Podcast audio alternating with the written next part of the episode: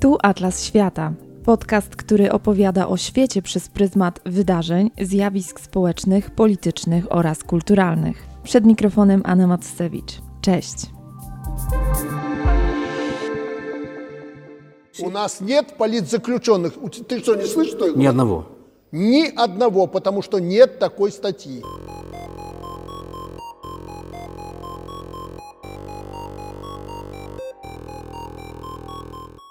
Oficjalnie zero. Według Centrum Praw Człowieka w Jasna 1083 osoby są więźniami politycznymi w Białorusi. Blogerzy, przedsiębiorcy, uczestnicy kampanii prezydenckiej, wolontariusze zaangażowani w działania kampanijne, ale też przede wszystkim uczestnicy protestów. I należy podkreślić pokojowi uczestnicy i uczestniczki protestów przeciwko reżimowi Łukaszenki. Kandydaci startujący w wyborach siedzą za próbę podważenia autorytetu Łukaszenki. Siedzą dziennikarze i dziennikarki, którzy odważyli się relacjonować protesty, a potem też dokumentować bezwzględność służb. Skala protestów po sfałszowanych i nieuznawanych przez zachodnie kraje wyborach, wyborach prezydenckich w 2020 roku zaskoczyła wszystkich. Kraj rządzony przez Aleksandra Łukaszenkę od 1994 roku jakby się obudził, jakby uwierzył, że zmiana jest możliwa. Mówili wtedy, wszystkich nas nie zamkną. Ale w wywiadzie dla Steve'a Rosenberga z BBC, otwierający fragment pochodzi właśnie z tej rozmowy, Łukaszenko obiecał, że zamkną, zamkną wszystkich, kto podniesie głowę. Według reżimu każdy, kto jest przeciwko Łukaszence, jest motywowany zewnętrznie, opłacany przez Zachód jest agentem i prowokatorem. Kiedy umawiałam się na rozmowę o represjach w Białorusi, chciałam przede wszystkim przypomnieć o walce Białorusinów z reżimem. W międzyczasie w Ukrainie wybuchła wojna, w której reżim Łukaszenki także jest agresorem. I jestem zaskoczona, jak krótka okazała się pamięć wielu Polaków. Białorusini do dziś płacą wysoką cenę za swoją odwagę i za próbę zatrzymania Łukaszenki.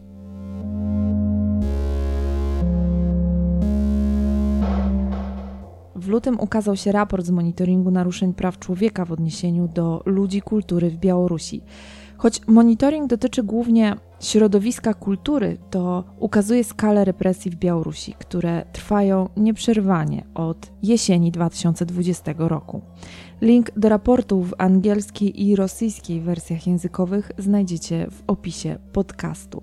A moją rozmówczynią jest dzisiaj Hanna Jankuta, tłumaczka, poetka, wiceprezeska białoruskiego pen clubu do 2017 roku.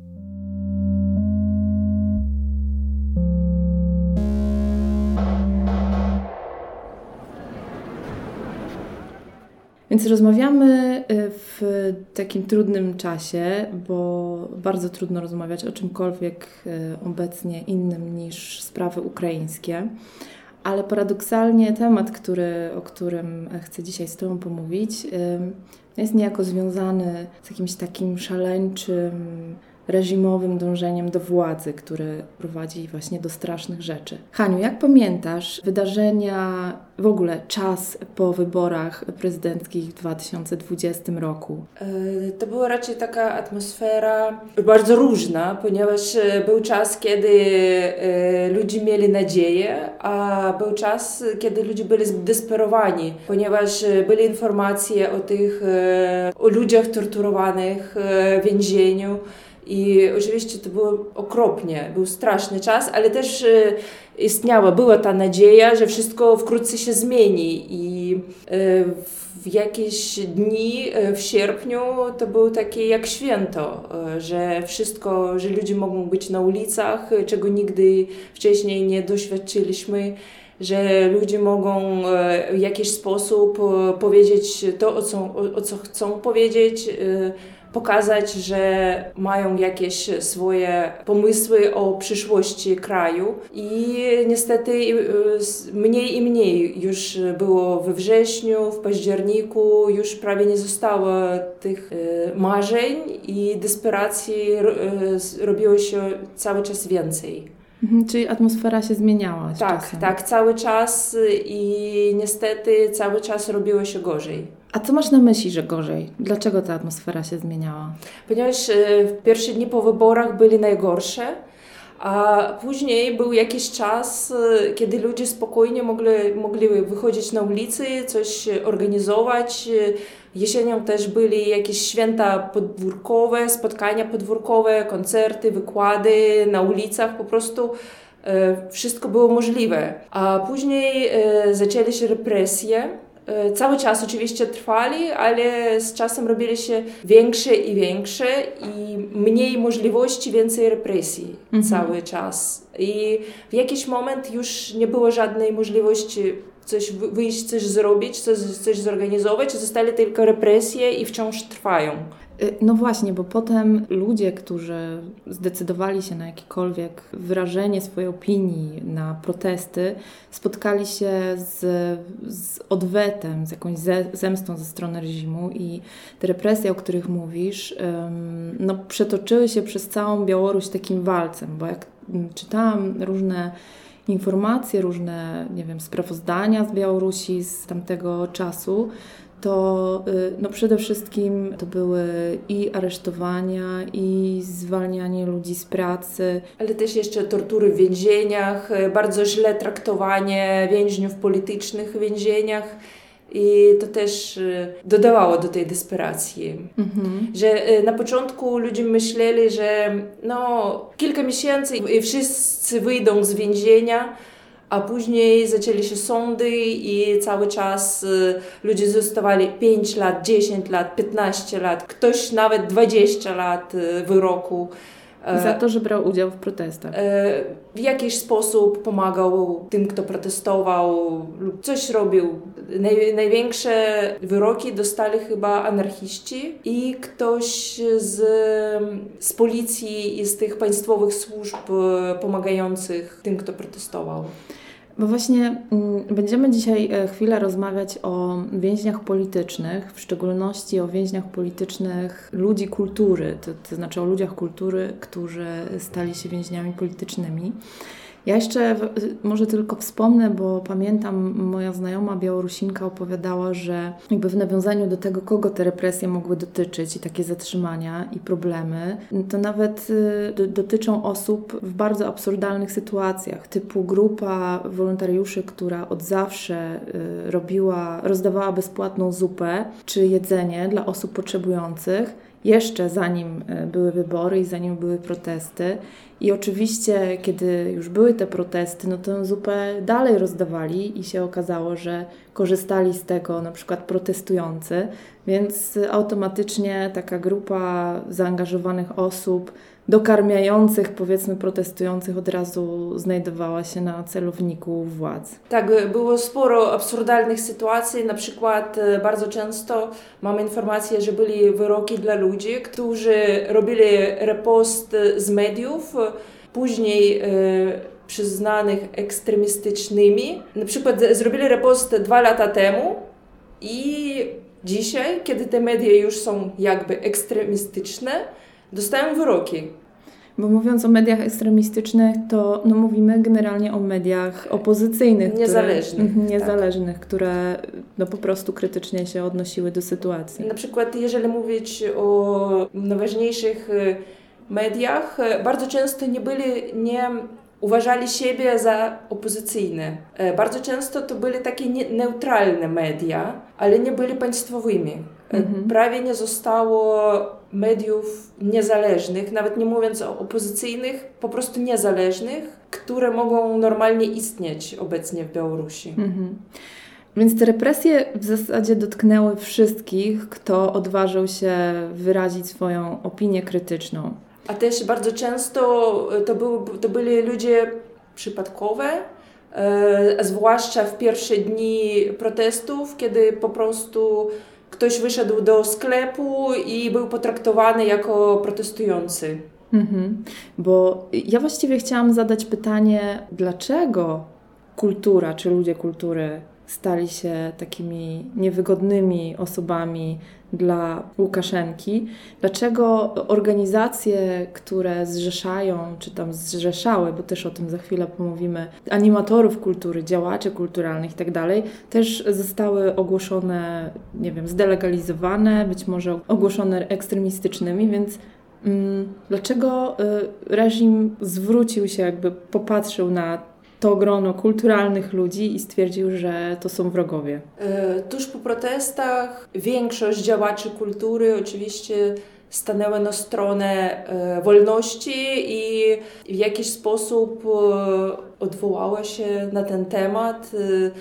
Było sporo nowych jakichś piosenek, wierszy, jakichś teatralnych performance'ów Y, jakichś wydarzeń y, i oczywiście y, byli te wszyscy, no nie mogę powiedzieć, że wszyscy, ale prawie wszyscy działacze nie wspierali władzy w tej sytuacji i wciąż walczą w ten sposób narzędziami sztuki, e, walczą za swobodę. Na przykład jesienią, kiedy e, te, e, było dużo święt i jakichś wydarzeń podwórkowych, ludzie sztuki bardzo aktywnie uczestniczyli w tych wydarzeniach, byli jakieś koncerty, były wykłady, były wykłady na temat literatury, były wykłady na temat filozofii, wykłady na temat historii, były jakieś spotkania literackie po prostu w dzielnicach, jakichś parkach, w jakichś podwórkach. Bardzo dużo było inspirujących piosenek nowych od zespołów białoruskich i wciąż pojawiają się jakieś nowe. Dużo było też E, jakichś teatralnych przemyśleń, e, wszystkiego, co się działo i też wciąż, ale oczywiście nie jest to możliwe w większym stopniu teraz w Białorusi i dzieje się najwięcej za granicą. Bardzo dużo było wierszów napisane, kilka książek okazało się na ten temat.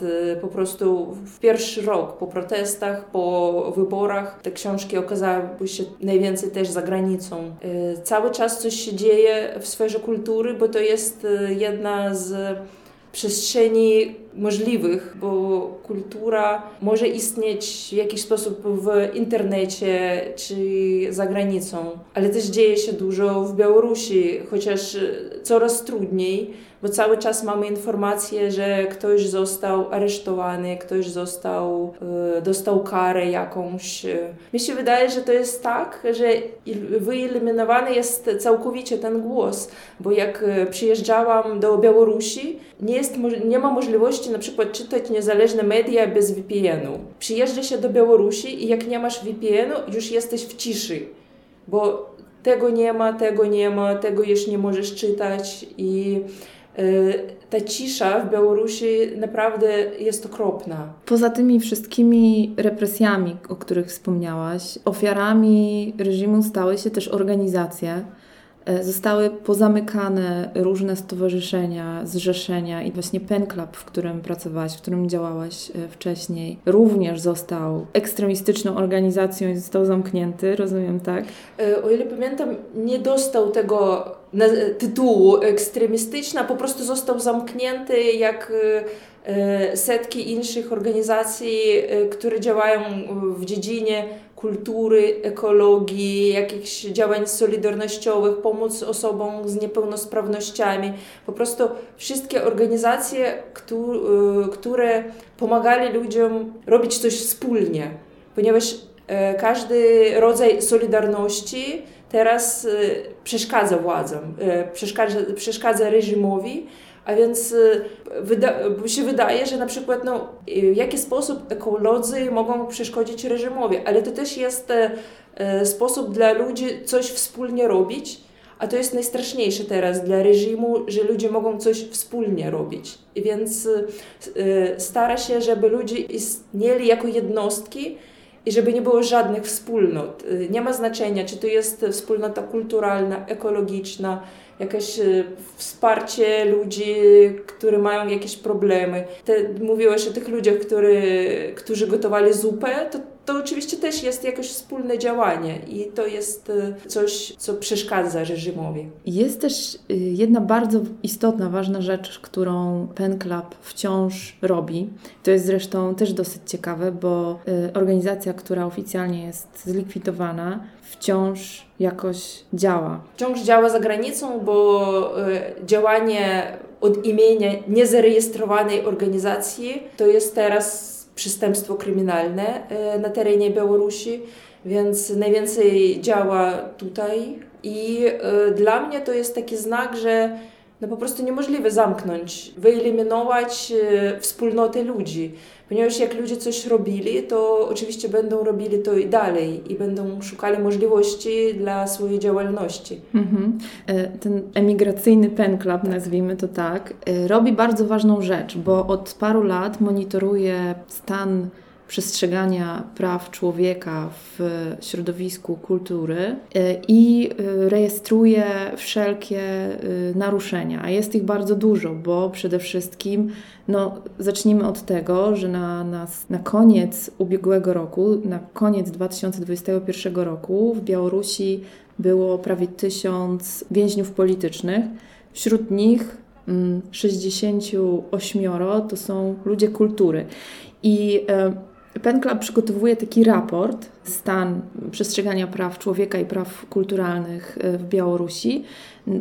Pojawiły się dotychczas dwa takie raporty za rok 2020 i za rok 2021, który ukazał się niedawno. Jest to e, lektura porażająca, bo ukazuje skalę tych represji i czy możesz powiedzieć, kim są ci ludzie, których przypadki zostały opisane w tym raporcie? Kto to jest? E, to są e, ludzie z bardzo różnych e, dziedzin kultury. Tam są i literaci, i muzykanci, i artyści, reżyserzy. Ze wszystkich dziedzin kultury też są badacze kultury. Bardzo często to są na przykład nauczyciele też ze wszystkich dziedzin, bo Pen Klub najwięcej pracuje z literaturą, ale ten raport obejmuje wszystkich ludzi sztuki, wszystkich ludzi w jakiś sposób związany z kulturą. Na przykład e, Wiktor Babaryka, który był jednym z kandydatów, jednym z kandydatów w wyborach prezydenckich i został aresztowany za długo przez, za kilka miesięcy przed e, wyborami, e, też jest traktowany jako osoba, która wspiera kultury, ponieważ był mecenasem i też sporo zrobił jako opiekun kultury. Wszyscy, kto jest chociaż w jakiś sposób związany z działalnością kulturalną, e, są, są wspomniane w tym e, raporcie. I w tym raporcie też czytamy nie tylko o wyrokach, które zapadły, one są też bardzo różne, tam od powiedzmy pół roku po 20 lat, więc taki rozstrzał po prostu wręcz niewyobrażalny, ale ci ludzie lądują w więzieniach albo w koloniach karnych i też e, możemy tam przeczytać, w jakich warunkach e, ci ludzie mieszkają. Czasem dostajemy informacje e, od ludzi w listach, ponieważ jest to zjawisko, zjawisko bardzo popularne pisać listy do więźniów i bardzo dużo ludzi pisze te listy. Większa część tych listów niestety gdzieś zostaje u cenzorów bardzo wiem, że ja też piszę listy i mała część e, trafia do adresatów, ale czasem dostajemy jakąś e, informację w tych listach i też od adwokatów, od bliskich, ale a też od tych ludzi, którzy już odbyli swoje wyrok i wracają, bo ktoś ma na przykład pół roku, ktoś ma rok, to straszno powiedzieć, bo to już trwa prawie półtora roku, a więc ktoś już e, wyszedł z więzienia i też może coś opowiedzieć. Ja też przeczytałam, no dla mnie to było dosyć wstrząsające, że e, w niektórych miejscach polityczni więźniowie mają specjalną żółtą łatkę na swoim ubraniu, żeby można było ich, nie wiem, odróżnić, ale to też jest jakąś formą represji wobec tak. nich już w miejscu odbywania wyroków. Tak, dostajemy tę informację od, z, z różnych źródeł i o ile pamiętam, e, jeden z więźniów, który zaginął e, w niewyjaśnionej sytuacji w więzieniu. Witold Aszurek też o tym pisał, że są te żółte odznaki dla więźniów politycznych. Ale e, mówiąc o więźniach politycznych też chciałabym powiedzieć o tej ciszy. Bardzo często pada takie określenie, że jest jakaś cisza, my bardzo mało wiemy, co się tam dzieje, niestety, i w żaden sposób nie możemy tego kontrolować. Czasem dostajemy straszną informację, że ktoś na przykład choruje i nie dostaje normalnej pomocy medycznej, e, ktoś jest bardzo źle traktowany i też e, ostatnio Natalia Hersze, obywatelka Białorusinka, według pochodzenia, ale obywatelka Szwajcarii została wyzwolona y, i też dostajemy jakąś informację od niej też, y, co się tam działo. Ale bardzo dużo ciszy, y, strasznie, strasznej tej ciszy. Jak można w ogóle reagować w takiej sytuacji? Czy istnieją jakieś sposoby wsparcia? Po pierwsze, z jednej strony osób, które już przebywają y, w więzieniach albo w koloniach, e, z drugiej strony ich rodzin, które no też y, często mogą potrzebować pomocy. Czy, czy jest jakiś system albo środowisko wspierające y, więźniów politycznych i ich rodziny? Jest, y, oczywiście istnieją takie środowiska i cały czas y, mówi się, że możemy w jakiś sposób wspierać, na przykład jeżeli piszemy listy, ale mogą być tylko w języku rosyjskim lub białoruskim lub rosyjskim, ponieważ nie jest dozwolone wysłanie listów w obcych językach. E, chyba dlatego, że cenzorzy nie czytają w innych językach. E, e, cały czas mówi się, że jest też sposób coś przekazywać tam. Są bardzo trudne reguły, jak to może być, ale oczywiście rodziny i przyjaciele więźniów znają to wszystko i też robią przesyłki, ale też nie jest tak, że każda osoba może po prostu komu chce wysłać, bo czasem jest tak, że tylko tam, nie wiem, jakąś ilość przesyłek miesięcznie lub rocznie można przesłać, więc rodzina zna, co trzeba. E, bardzo często rodziny tych ludzi potrzebują wsparcia, bo oczywiście są desperowani. Często na przykład e, jak w rodzinie są małe dzieci, po prostu potrzebują pomocy każdego rodzaju. Potrzebują pomocy też e, na opłatę adwokatów i bardzo dużo jest tych mniejszych inicjatyw. Bardzo często widzimy, że na przykład my na Facebook, że ta, ta rodzina potrzebuje wsparcia. Są też jakieś e, crowdfundingowe e, zbiórki dla jakichś konkretnych ludzi. Też istnieją jakieś fundacje solidarnościowe, które wspierają, pomagają. Naprawdę jak człowiek dostaje wyrok na 10 lat, to znaczy, że bardzo długo ta pomoc będzie potrzebna. Że bardzo trudno powiedzieć y, o wszystkich rodzajach tej pomocy publicznie, bo, ba, bo bardzo często taka pomoc jest też traktowana jako przestępstwo i karana. Mhm. A w... Wolontariusze e, bardzo często też są karani. E, no, to jest e, po prostu krajobraz przerażający taki, którym, który tutaj rysujesz, który mhm. kreślisz. Bo ja... dla mnie, przepraszam, mhm. że tak bo, dla mnie jest przerażające, że wszystkie możliwości odcinają się teraz. Wszystkie możliwości teraz odcinają się i bardzo trudno znaleźć sposób działania, ponieważ wszystko jest zakazane.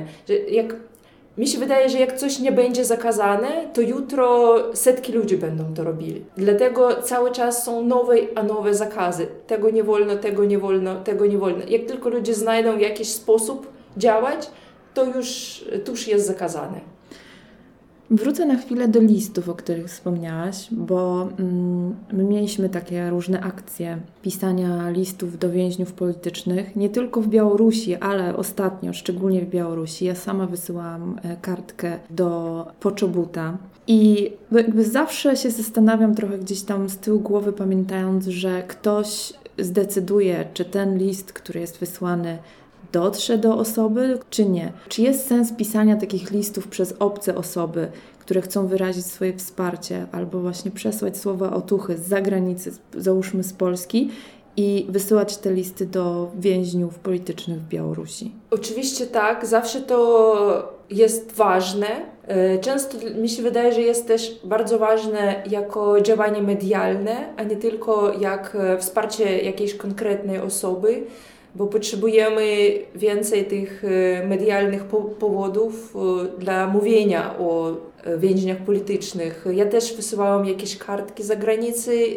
To jest taki nasz sposób pamiętania o tym, że ludzie są w więzieniu. Też chciałabym też powiedzieć, że dla mnie jak umawiam z kolegami tę kwestię listów, cały czas są jakieś mity o tych listach, ponieważ w żaden sposób nie możemy kontrolować te listy. Cały czas coś sobie wymyślamy. Na przykład ja mam takie wrażenie, że najlepiej docierają listy, kiedy piszesz, da, e, piszesz jako komuś, kogo znasz. Znaczy, jak piszesz cześć, jak się masz, a tam ktoś z naszych e, kolegów coś, a ktoś jeszcze coś. Mm -hmm. Ja mam wrażenie, że ta, takie listy najlepiej docierają. I też czasem e, widzę informacje, że e, dostają od rodziny, ale też nie wszystkie listy. E, I moim zdaniem nie jest to powodem, żeby nie pisać. Chciałabym na chwilę wrócić do, do kultury, bo opowiadałaś o takim okresie karnawału, kiedy wiele rzeczy się działo kulturalnych, inicjatyw, y, lokalnie, bardzo lokalnie, w osiedlach i potem to zniknęło. I zastanawiam się, jak wygląda życie kulturalne w Białorusi obecnie. Co można zrobić, czego nie można i kto decyduje w ogóle o tym, że na przykład jakiegoś autora, autorkę można zaprosić na, na spotkanie albo jakąś książkę wydać, będę tutaj mówiła bardzo ostrożnie, bo nie jestem teraz w Białorusi, więc nie wszystko mogę wiedzieć, ale z tych informacji, które docierają do mnie, oczywiście widzę, że e, kultura wciąż istnieje w Białorusi. Są jakieś e, projekty muzealne, ponieważ istnieją muzea państwowe i coś w nich się dzieje, są jakieś wystawy, ludzie piszą, że chodzą tam. Są też jakieś inne wydarzenia, są jakieś spotkania, ale oczywiście nie, mo nie mogą mieć żadnego, nic, nic politycznego nie może być w tych y, spotkaniach. Są też w raporcie informacje, na przykład jak ludzie przyszli na jakiś spektakl i zostali zaresztowani. Mogą ludzie na koncercie być aresztowani. Dlatego, że koncert jakby jest nieprawomyślny? Y, to trudno Czy... powiedzieć, mhm. ponieważ to jest po prostu koncert y, i na przykład nie jest to jakaś orkiestra państwowa, tak mhm. powiedzmy, a jakiś mniejszy koncert jakiegoś zespołu muzycznego. Widziałam też takie informacje, że są jakieś spotkania, o których nie pisze się wszędzie, że nie ma takiej informacji, a po prostu pisze się ludziom, że chcesz, to mamy takie czytanie wierszy, nie ma publiczne informacje, tylko prywatnie. Słyszałam też, że, ale to, już dawna praktyka, że istnieją takie czarne list, listy dla muzykantów, że ten a ten muzykant nie może mieć koncertu w Białorusi. I to jest sprawdzane. Każdy koncert ma być jakby w jakiś sposób zarejestrowany, zgłoszony do pewnych instytucji i może być zakaz, że no nie, tego nie może być jutro. Mhm też problem jest, jest taki, że y, bardzo dużo się działo oczywiście w państwowych y, instytucjach, w uniwersytetach, y, w muzeach, w teatrach wcześniej, no bo prawie wszystko takiego rodzaju jest w Białorusi państwowe, a teraz bardzo dużo ludzi jest zwolnione z muzeów, z uniwersytetów, z teatrów i tak dalej. I to jest e, straszne, ponieważ bardzo często to są specjaliści, e, których niemożliwe zamienić. Są jedyne takie specjalisty i bardzo prosto są zwalniane i nikt nie martwi się o to, nikt oczywiście z, e, z władzy, że jakaś dziura już jest na miejscu tej osoby.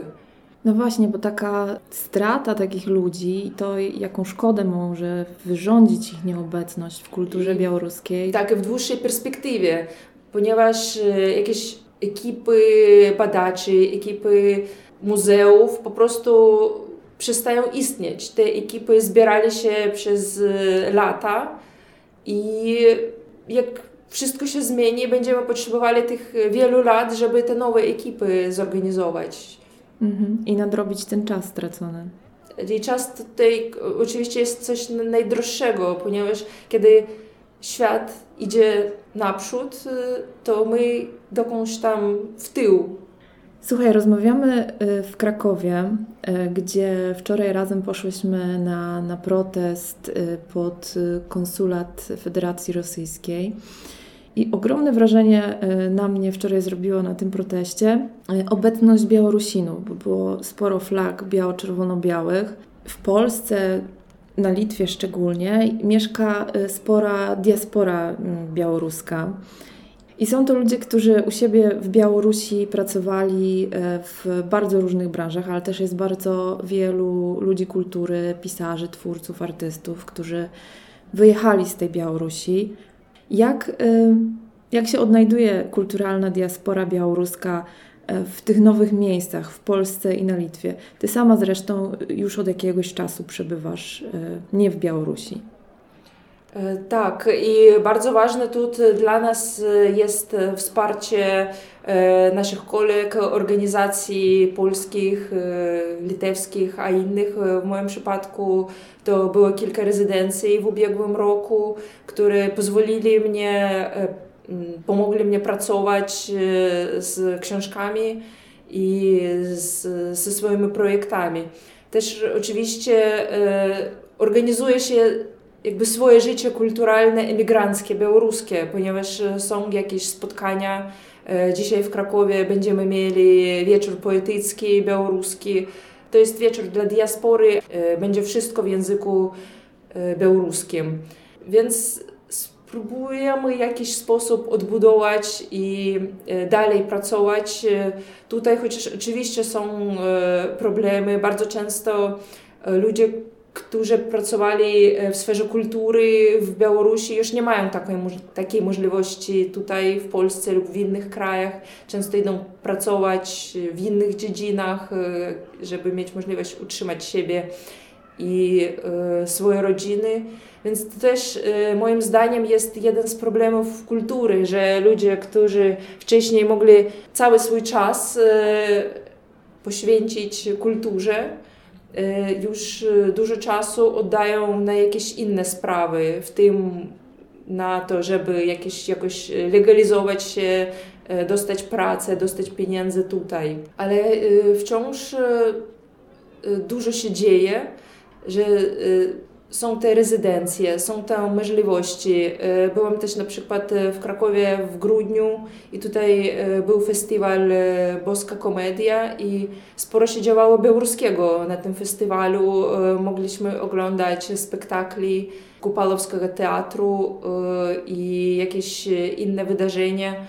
I tutaj poznać się z tym, co się dzieje w Białorusi. Bardzo Ci dziękuję za naszą rozmowę. I bardzo Ci dziękuję za ciekawość do y, kultury białoruskiej, do tego, co się dzieje w moim kraju. Żywie Białoruś. Żywie wieczna.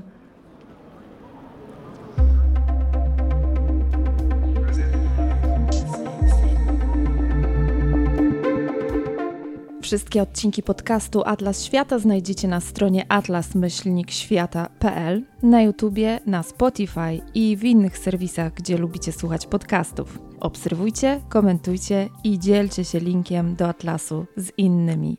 Ja się nazywam Anna Mocewicz. Dziękuję za uwagę i do usłyszenia.